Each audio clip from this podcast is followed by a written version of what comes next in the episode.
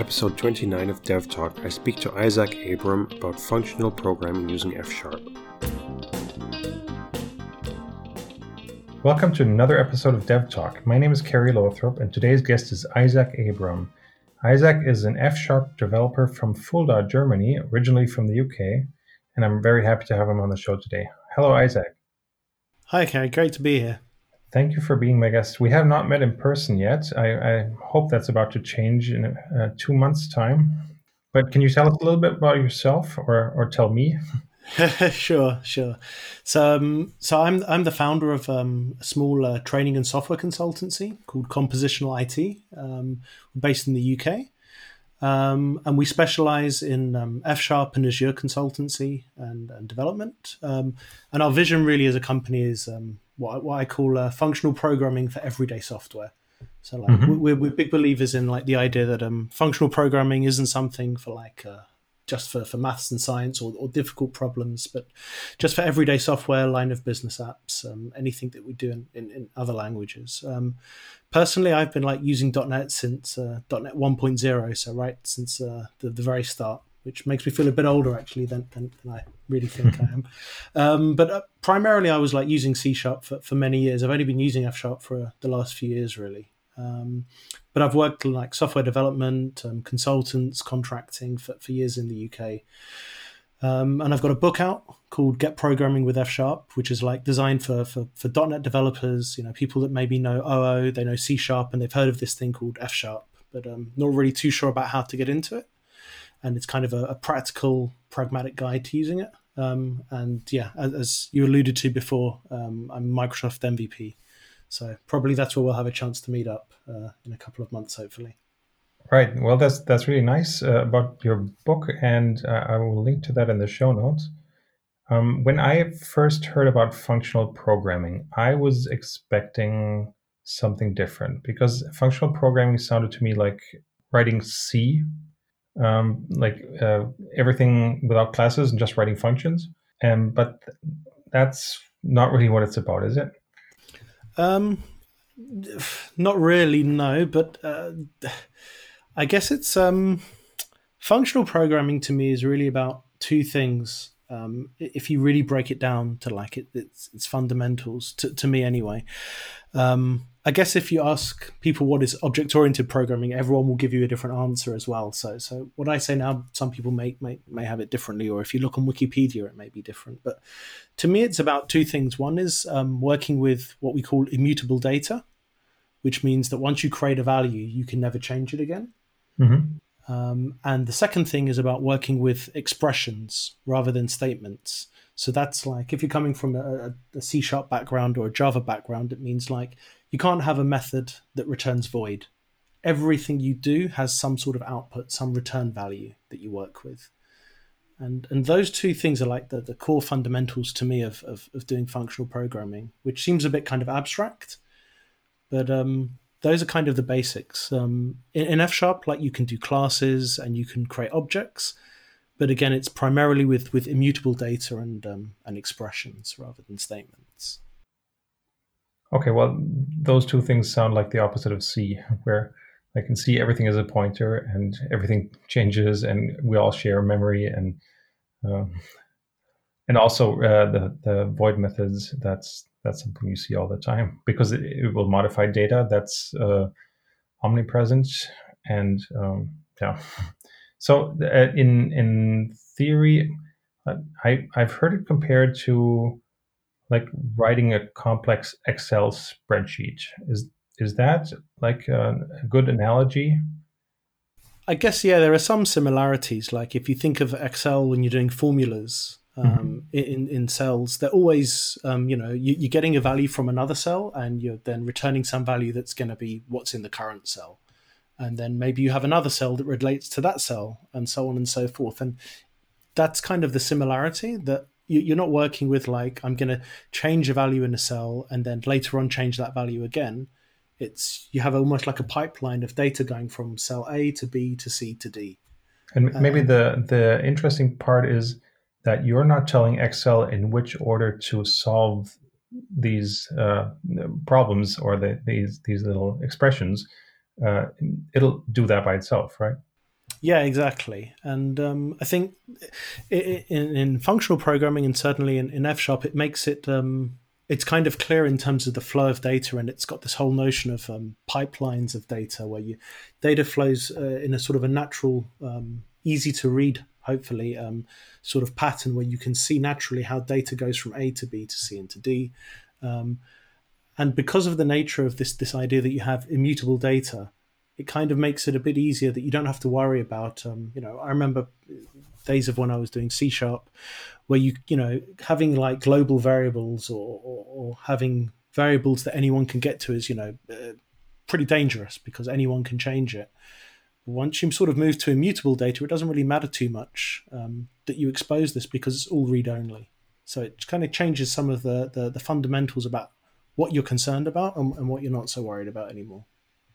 And that was also one answer to what I was going to ask next. That is, why, if I'm coming from a, like a C sharp background, maybe, why would I be interested in this? What What is the advantage of looking at things a different way?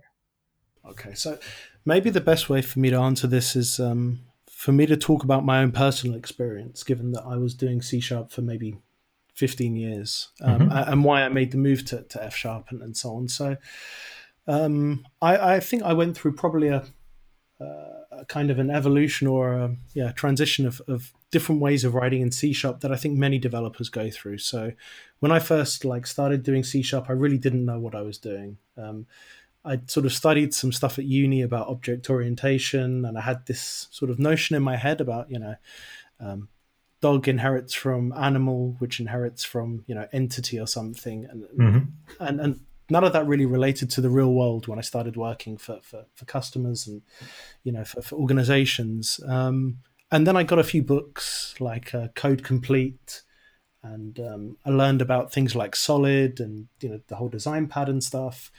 And they gave me some sort of context in which to to try and solve problems in a in a sane manner and a kind of a repeatable way that I could talk to other people about, which was pretty good.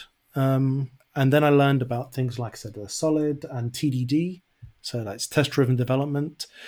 And um, I think a lot of those sort of patterns and practices helped make my code more um, more maintainable and perhaps more more fail safe. You know, I didn't get as many bugs, and I felt a bit happier that when I did a release, I wasn't really nervous or as nervous that I was going to have um, you know bugs coming back ten minutes later from the customer. But there was a lot of rigor involved and a lot of patterns. You know, with test-driven development, or if it's with design patterns, you have to learn them all, and it's a lot of effort and so on. And it seemed to be, particularly if you're working in teams of of, of a number of developers, there's a lot of um, a lot of work to make sure that everyone does things in the same way and in the right way. Um, there's a kind of a, a, phrase that's going around called the pit of success, and that sort of um, means like how easy is it to do the right thing and how easy is it to do the, the wrong thing? Um, the kind of a example might be if you're a team lead on a project and you put in place a few um, sort of patterns you know everyone should do things like this and they shouldn't do things like that. And then you come back from holiday and everyone has done things the, the wrong way. But it's not because they've been deliberately evil it's just because there's no pit of success. It's difficult to to know when you're doing the right thing and when you're doing the wrong thing. Mm-hmm. Um, and and for me, when I started looking at F sharp, um, a lot of the things that I was having to put in place with a lot of patterns and a lot of rigor and, and code reviews, they were almost enforced by the language. Or, or at least made easier to do the right thing. So, the last project I did in, in C Sharp was working on a big rules engine. We had like 10 developers, we were working for an investment bank and um, a lot of the things we ended up trying to do were, were like um, we were working trying to work with immutable data. We started with like a huge class hierarchy and it really quickly became evident that we couldn't reuse code because we had bits of code on one branch of the hierarchy and then we wanted to use it with another part on the other branch and you can't do multiple inheritance and and all those sorts of things. And we ended up almost with just um, bits of code that we composed together without using inheritance and trying to do it with interfaces and things like that. Okay. And um, ultimately, when, when I started looking at F sharp, I was like, hang on a minute, all these things that I'm trying to do in C sharp, um, these kind of patterns and, and this easy nature of composition, they're almost like um, first class citizen in, in the language that, that to be fair, uh, C sharp is, is a great language, but some of the things that F sharp gave you or gave me at the time, we just couldn't get naturally in in, in C sharp. Um, and so I think that was really where um, where the sort of initial thing happened. I mean, I, I, needed to try it three times until I actually got F sharp because the documentation was really poor at the time. This was like 2010, 2011.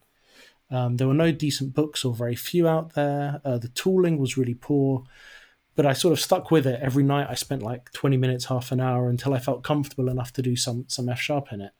And then when I, I, I sort of, as a hobby, I try to re-implement what we'd done in C sharp and F sharp, and it was a much more natural sort of fit for what I tried to do, um, and we had a much cleaner separation of concerns. So for me, that was like, okay, uh, it seems like the right thing to do the next challenge for me was finding a good opportunity to do it on a day-to-day basis mm-hmm.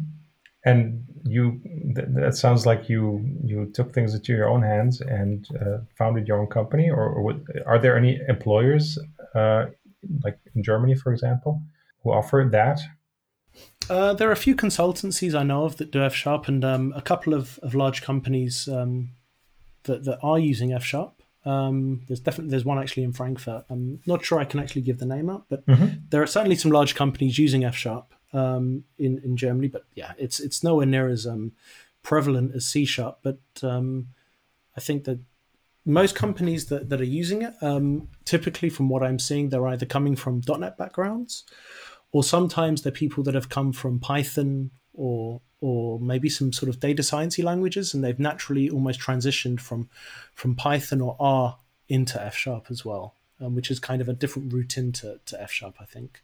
And are they in particular industries or just just all different types?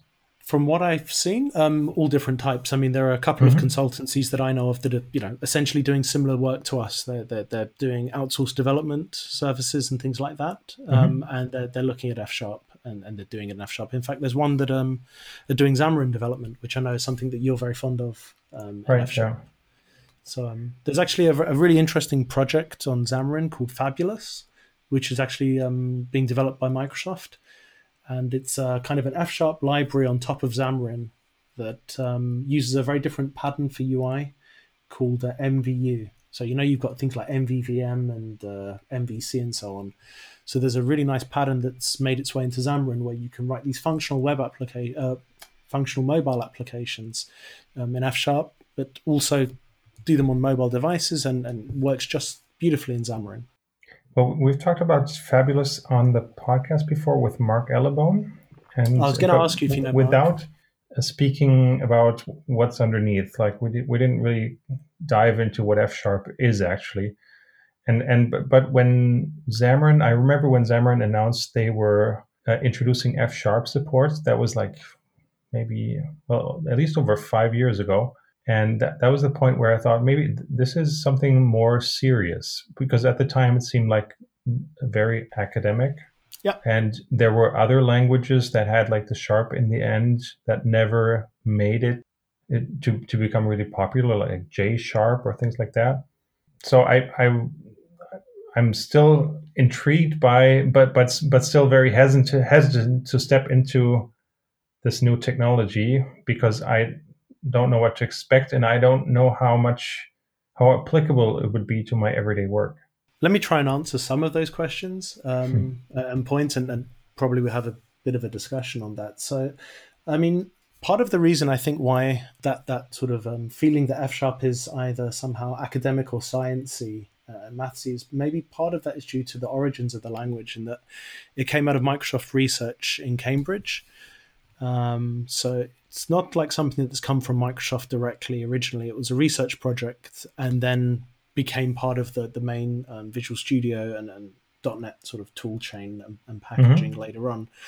Um, but I, I, suspect I don't know this for sure, but I know um, or I I think at the start they needed a way to differentiate it from from C sharp and so it did originally start, I think, with a lot of um, mathematical or scientific sort of examples and applications. Um, and a lot of the code samples were kind of abstract and obtuse, and they didn't really appeal to me um, personally when I started looking at it. And there was this sort of mantra at the start, like the, the buzzword was um, F sharp is great for solving complex problems with simple code. um, which sounds great, but then people almost implicitly assumed, well, that must mean it's only useful for complex problems. And then you have the question, well, what is a complex problem? What is a hard problem? Well, I guess my, my stuff isn't, you know, what I'm doing on today is probably not hard enough to justify the cost of F sharp. So I'll just stick with what I'm doing, sort of thing. But but the reality is, I think that's probably hurting the language more than anything now because it's it's just you can solve complex problems with simple code and you can use it to solve simple problems with really simple code as opposed to it being this kind of zero sum game where you can only do hard problems with it. I mean, for me, I'll give you an example. So we're doing web applications with with F Sharp that run on ASP.NET and cross compile to JavaScript on the client side. Um, we're doing business. Uh, we're doing uh, console applications um, that sort of run data transformation. So one of our customers, um, we basically have a system that takes a load of Excel spreadsheets and uh, reads data from Access, does a load of calculations, and spits out some more Excel spreadsheets. So it's like nothing crazy. Um, we have other ones that are doing work with SQL and yeah, ASP.NET Core, Windows services, uh, running in Azure.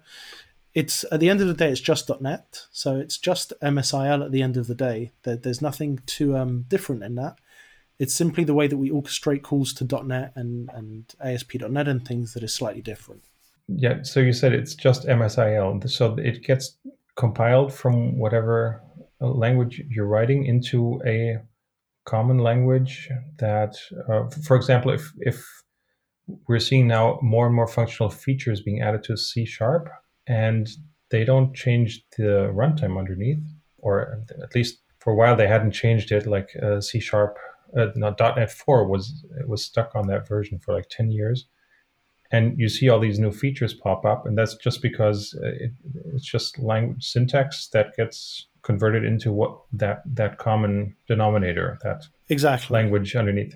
Exactly right. Um, so c sharp and f sharp at the end of the day they both compile down to, to the same language if you will um, il and they both run on top of. Net core. In that regard they're kind of you know first cousins really. Mm-hmm. um, mm-hmm. and you can you can call f sharp from c sharp and you can call c sharp from f sharp and if you think about it, um, F Sharp runs on top of the .NET and it runs on top of the BCL, so it needs to be able to talk to C Sharp because you've got the whole .NET framework, which is written in C Sharp. Mm-hmm. And so from F Sharp, you can call all of the same feature, the, the the same functions and the same methods and the same classes as you can from C Sharp. So I can just as easily in F Sharp do system console write line hello world. Um, so all of those things are there. It's just the way that you interact with them um, is is a little different, really. And the the languages are pretty different uh, in initially, right? Uh, so, so, like there are things, for example, the nullability of um, of values. I think there's like no null concept in F sharp, or or is it just for interacting with other code that's not F sharp? Yeah, that's right. So um, in F sharp, you've got this kind of um, it's almost like two languages and it's quite clear the separation you basically have like the the functional side of f sharp mm-hmm. which is um, things like records and tuples and functions and modules and then you also have the the, the object oriented side of it which is is sometimes useful, but often it's really only needed for interop with, with C sharp code. So you can do classes, you can do inheritance, you can do virtual methods, you know, all that sort of stuff. Mm-hmm. Um, and if you're just running pure F sharp code, if you're not interacting with, with C sharp code, it's very, very, very difficult to get a null reference exception because you can't um, assign null to a record or a union or a tuple. Uh, the compiler literally doesn't let you do it. But if you're interacting with C sharp, then you can get a null value in from C sharp. And then you have to sort of marshal if you want to be type safe and say, well, if this is null, then I'll, I'll give back what's called none and if there's a value, then I'll wrap it in what's called Some. So I might have um, some string or I'll have nothing. And the compiler will then make me, uh, it won't just allow me to, to dot into a value that it knows might be null. Mm-hmm. It'll actually force me to check, well, hang on a minute. You've, you, we know that this value might be null or it might not be. You have to match on the two cases and handle them differently. Okay. So it, it kind of forces you to address those those corner cases that often you just will ignore in in in, in C sharp and then maybe get a runtime error later. It'll bring that a bit more to the front. Right. So it's similar to like the the non-nullability feature that came with C Sharp 8, where uh, you you can just turn that on and then you can decide per uh, per element if, if, it should be nullable or not nullable. But if you say it's non nullable, then you're going to have to check or, or handle the case where uh, or, no, if you say it's it, it is nullable, then you're going to have to check uh, is exactly. it really null or not. Yeah, that's exactly right. Um, it the way it works is is a little bit different. Like F sharp, um, C sharp rather has things like a flow control, so it will flow analysis. So it will see if you've done an if check on a value uh, earlier on in, in, in a method, it will mm-hmm. know, oh, we've already checked it's null, therefore it can't be here. F sharp is a bit simpler and, and a bit more consistent in that regard, in that it will just, if you say this type is nullable, is nullable, then you have to check for it. And if you say it's non nullable, then it can never be. And, and, and it's as simple as that. So um, it's it's not quite as um, complex, I think, as the way that, that the C sharp um, nullability check works. But I think that's partly that's because of just the fact that the, the C sharp nullability checking has come in, you know, version eight, and you've got this whole set of code, you know, that that's almost being uh, having to be ported across, and so these the, these things like flow analysis probably makes it a bit easier to do that. Mm-hmm. So you said you're writing user interfaces also with F sharp.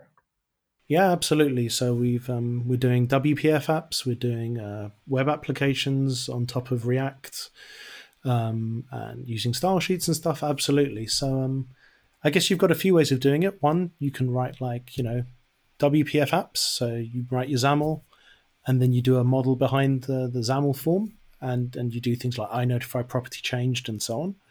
And you can absolutely do that, but it's not the most um, it's not the most uh, F sharp friendly way of doing things because it's using things like mutable data and, and, and, so on. And it's probably worth mentioning at this point um, just going back onto what I said before, like F sharp lets you do mutable data, but you have to jump through some hoops when you're doing it. You have to like put in extra keywords. So you can almost think of it like if you're doing C sharp and you want to do immutable data, you have to put like read only and const and things like that everywhere. Mm-hmm. And with F sharp, it's the other way around. If you want to do immutable data, you get that for free. And if you want to do mutable data, you have to put in extra keywords like the word mutable everywhere. So when you see like MVVM, you know that's um, a design pattern for working with with WPF and and um, yeah, rest in peace now Silverlight. Mm-hmm. Um, but those things were like um, you know you had a class with um, some fields on it, and you implemented you know I notify property changed, and you, you mutated these properties and stuff. So you can do that with F sharp, but it's not a really idiomatic experience. It feels a bit like you're you're, you're forcing it into the language um, to, to to, to cater for this. So there's like um, I mentioned before, Fabulous. So there's an equivalent of that for WPF as well, mm-hmm. where you can write these applications in this functional style, um, and it will sort of map between that and and um, the the mutable uh, WPF view behind the scenes, and you don't have to sort of do that. Well, and MVVM is all about changes, right? Like uh, you have exactly. this model, and the user interface will know when it's changed, and when the user interface changes something, then your your view model changes, and that will change the model again. And it's it's all that, that that's what the whole thing is about. And and uh, so MVU works in a way that you have an immutable model, and this just gets displayed. So you have yeah exactly. You basically have an immutable model, which is the M part of MVU, mm-hmm. and then you have a view, which is the the V, and then you have what's called an update function, and that's kind of the, the glue between the view and the, the model. So every time a view, um, an event happens in the view, you get a, command that says, you know, someone clicked a button or someone changed some text, and you, you in your update function you say, okay, this is the action that's happened. Here's my current model, and I'm going to give back a new version of that model based on the change that's just occurred. So that might be something as simple as um, a text box. Someone has typed in something, and the model had the old version of the text. And whenever someone types in something, you're going to put in a new version, you're going to update the model to reflect that change that's happened. Or maybe you've hit a button and you've gone back to the server to load some data or back to a database, and then you're going to update the model when the, you get your data back from the database, and then update the model, which is then pushed onto the in, into the view. And the real trick for MVU is that it, it, hides the, the nature of this mutable view for you. So it will do what's called a diff. So it will see the old version of the view, and then you send it a new version, and it will say, oh, I can see that actually 99% of the view is the same. The only thing that's updated is uh, the background color. And that's the change I'll make onto WPF effectively. If you're changing something in the in the view itself, how how do you know how to update or how to create a new version of that model to reflect that change? So what happens normally is the when you have uh, so by, by, by a change you mean like a button click or someone's modified a text box or something right, yeah. like that yeah so normally you'll just get an event that said you know um, this this text box has changed or, or let's say it's um, I don't know customer name so you might have an event in the system that says customer name updated here's the new value mm-hmm. and it's your job to then handle that event so you might literally just say well for that event I'm going to take the new value of the text box and generate a new version of the model that takes the old one but makes this one change to it, and then I get a new version of the model. So you never mutate the model. What you do is you get the the current version of the model, and then you create a copy of it with a change of you know the text has been updated or something like this. Okay, I, I also heard F sharp is really good when it comes to parallelism.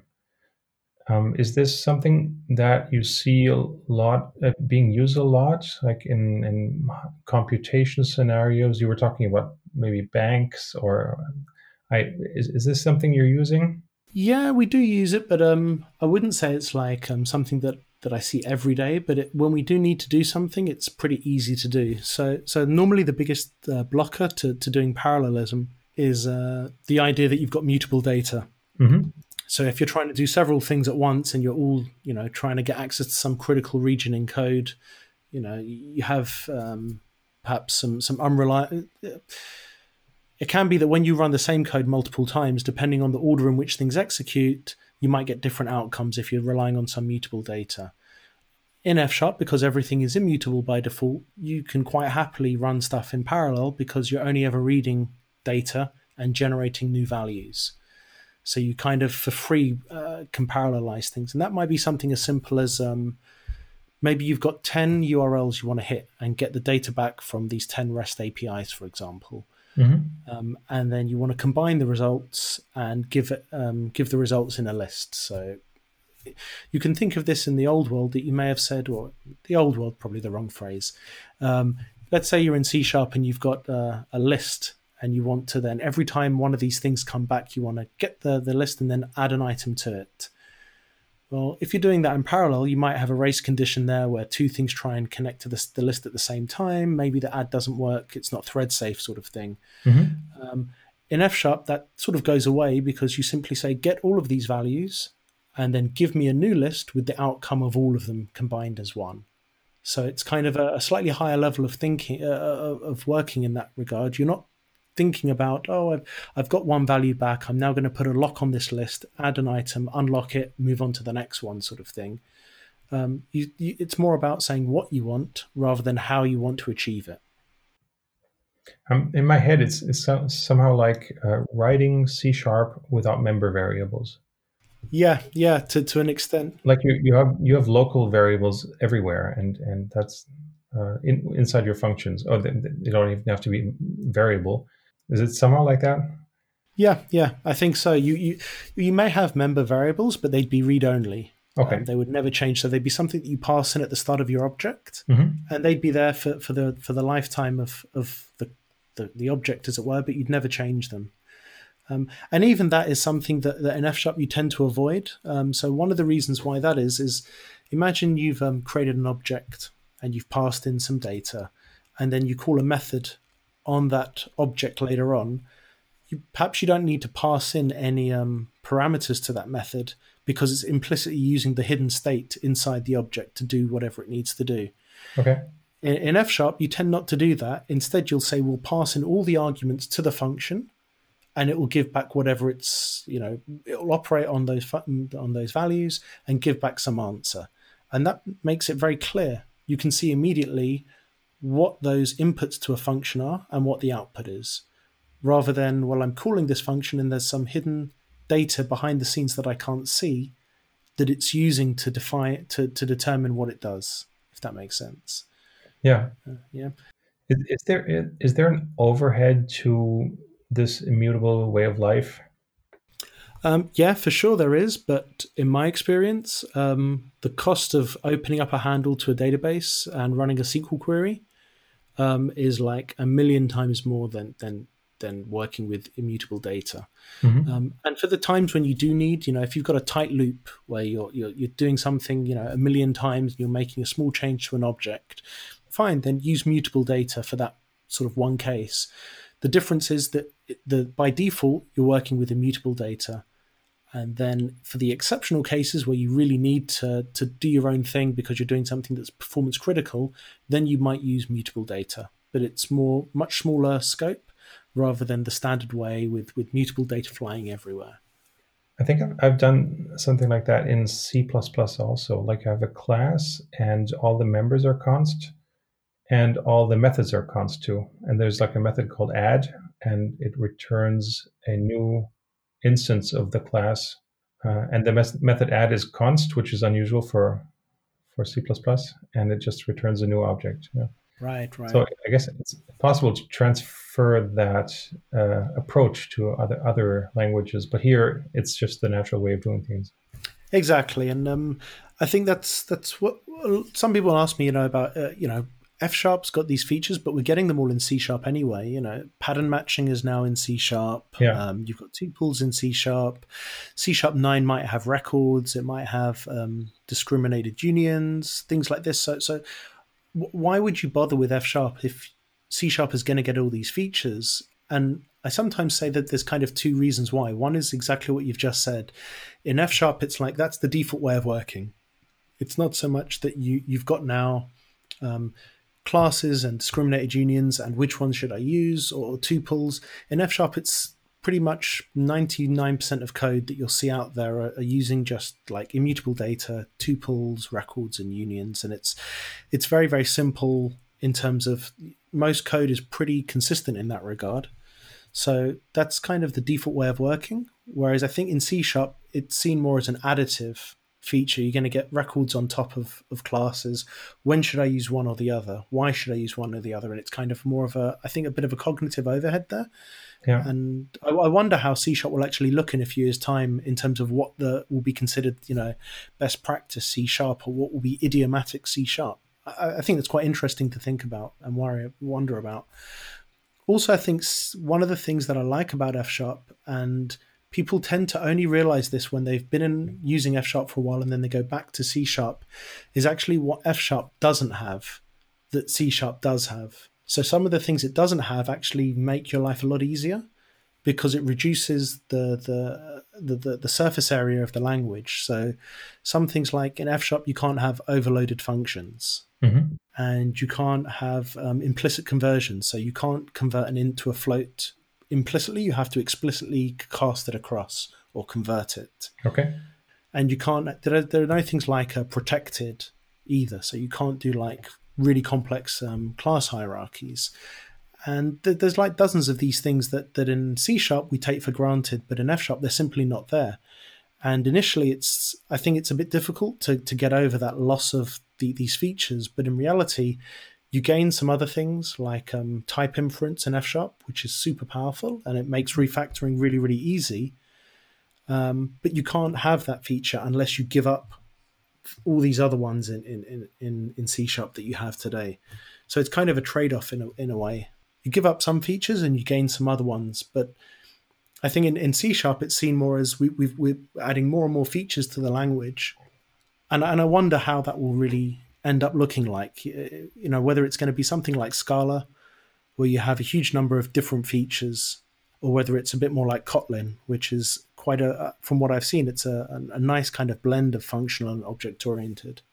Yeah. Also, the uh, like in C sharp, you you have a really tight connection between data and the functionality to modify that data or to, to work with the data. And I, I think in F sharp, it's it's more separated. You have functionality and then you have data. Yeah, that that's exactly right. Um, I'm glad you're mentioning all these things because because I haven't so far.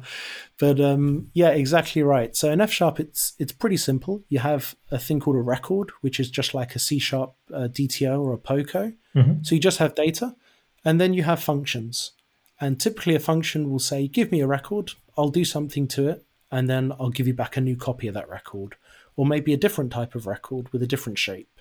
Sort of at its most fundamental, that that's really what you have. There are some other types in F sharp like tuples and unions, but that's really in a nutshell what you'll do. You'll you'll you'll get some data, you'll push it through a function or maybe several functions that will do things to it. So maybe you take a function that says uh, load a customer, and maybe then another one that says uh, validate the customer, and then another one that will say convert the customer to a different type of customer.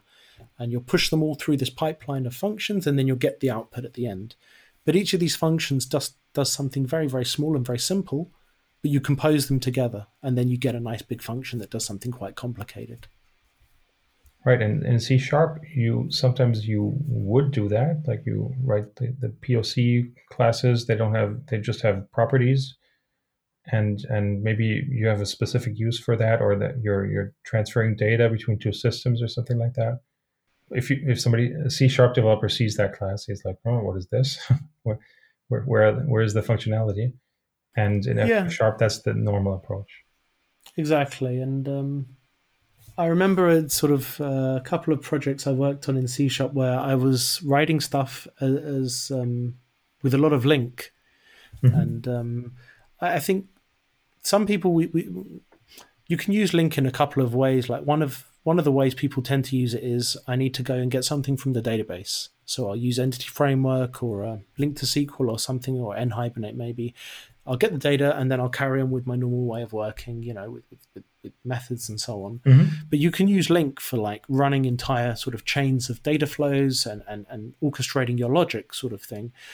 And I was doing a lot of that. And um, this was like one of the moments when I sort of thought maybe the C sharp I'm writing isn't so idiomatic anymore.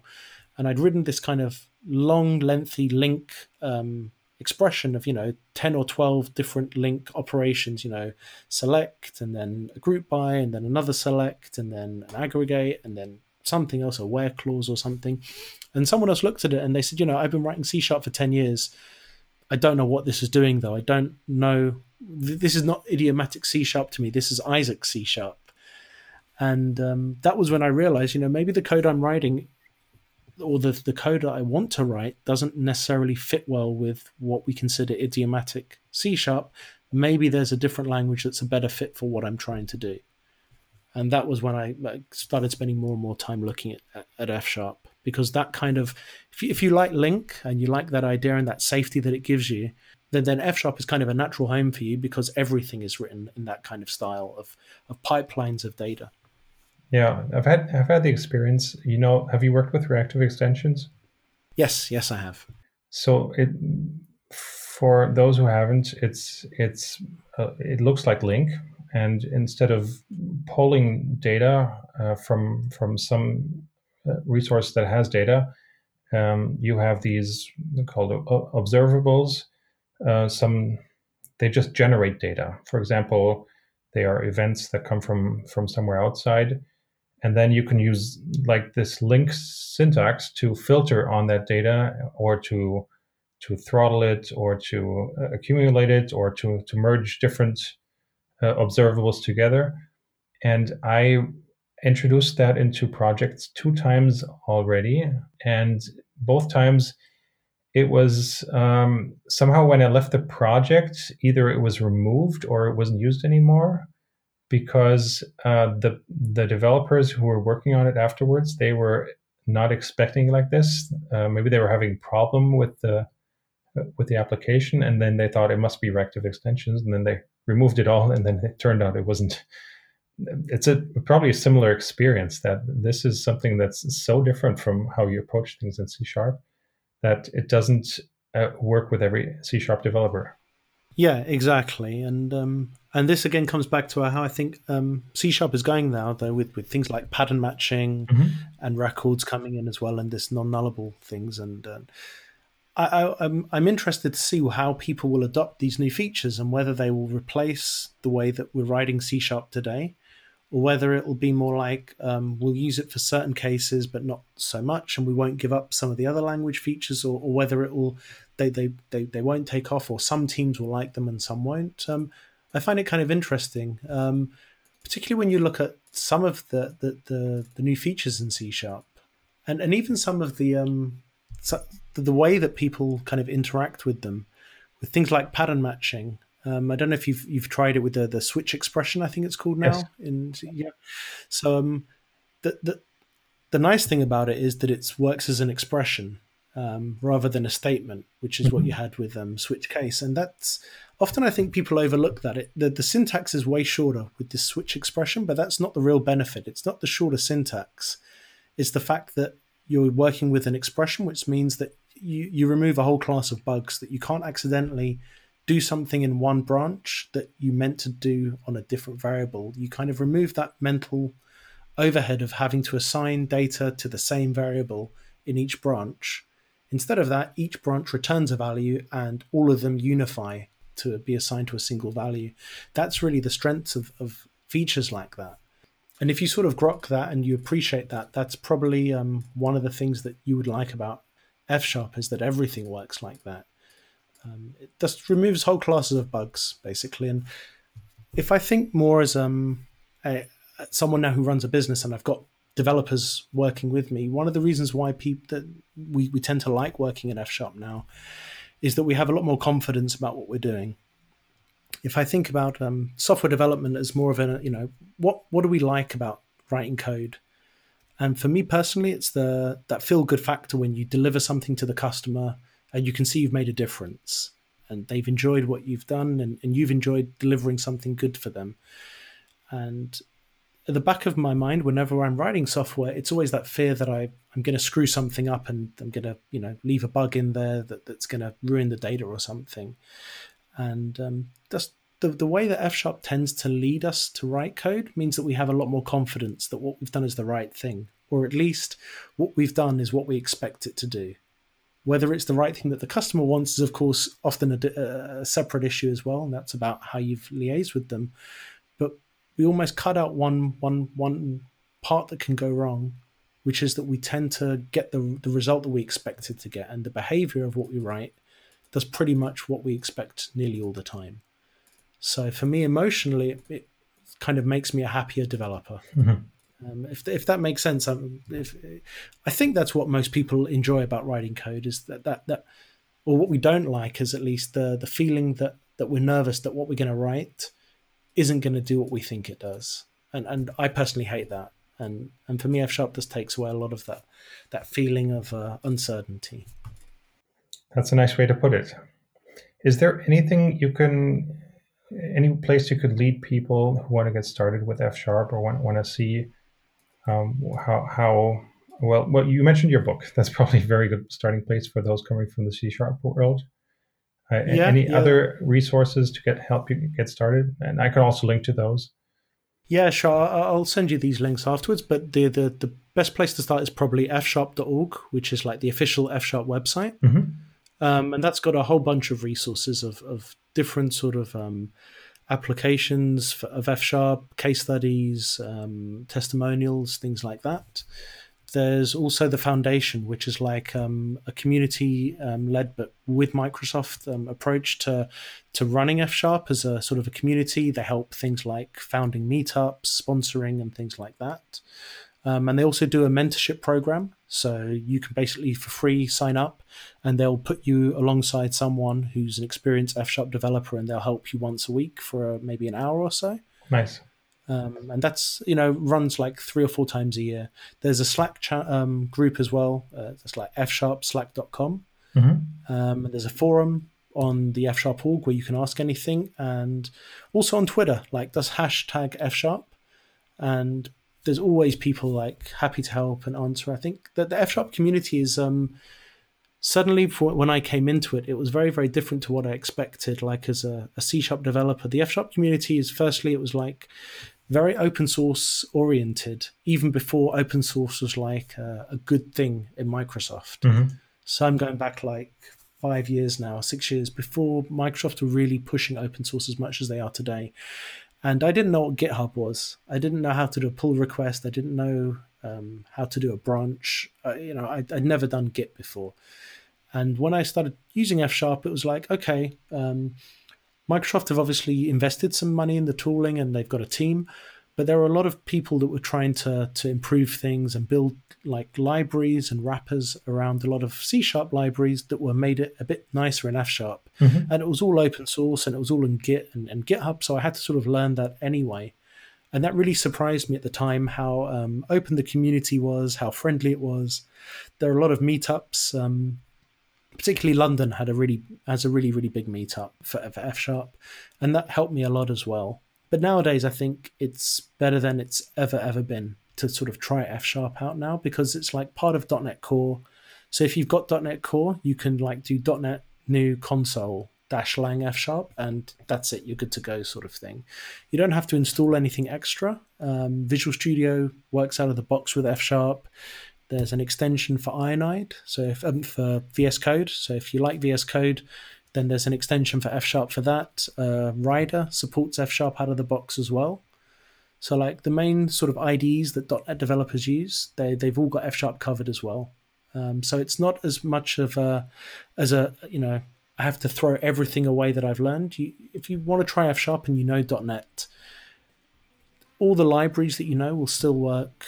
Um, the frameworks you know will still work. It's more just the way that you compose those things together will be a bit different and, and I think a bit more fun and a bit um, a bit more type safe as well. Great, thank you very much, Isaac. No worries. This has been another episode of Dev Talk, and we'll see each other again in two weeks. Bye bye. Take care.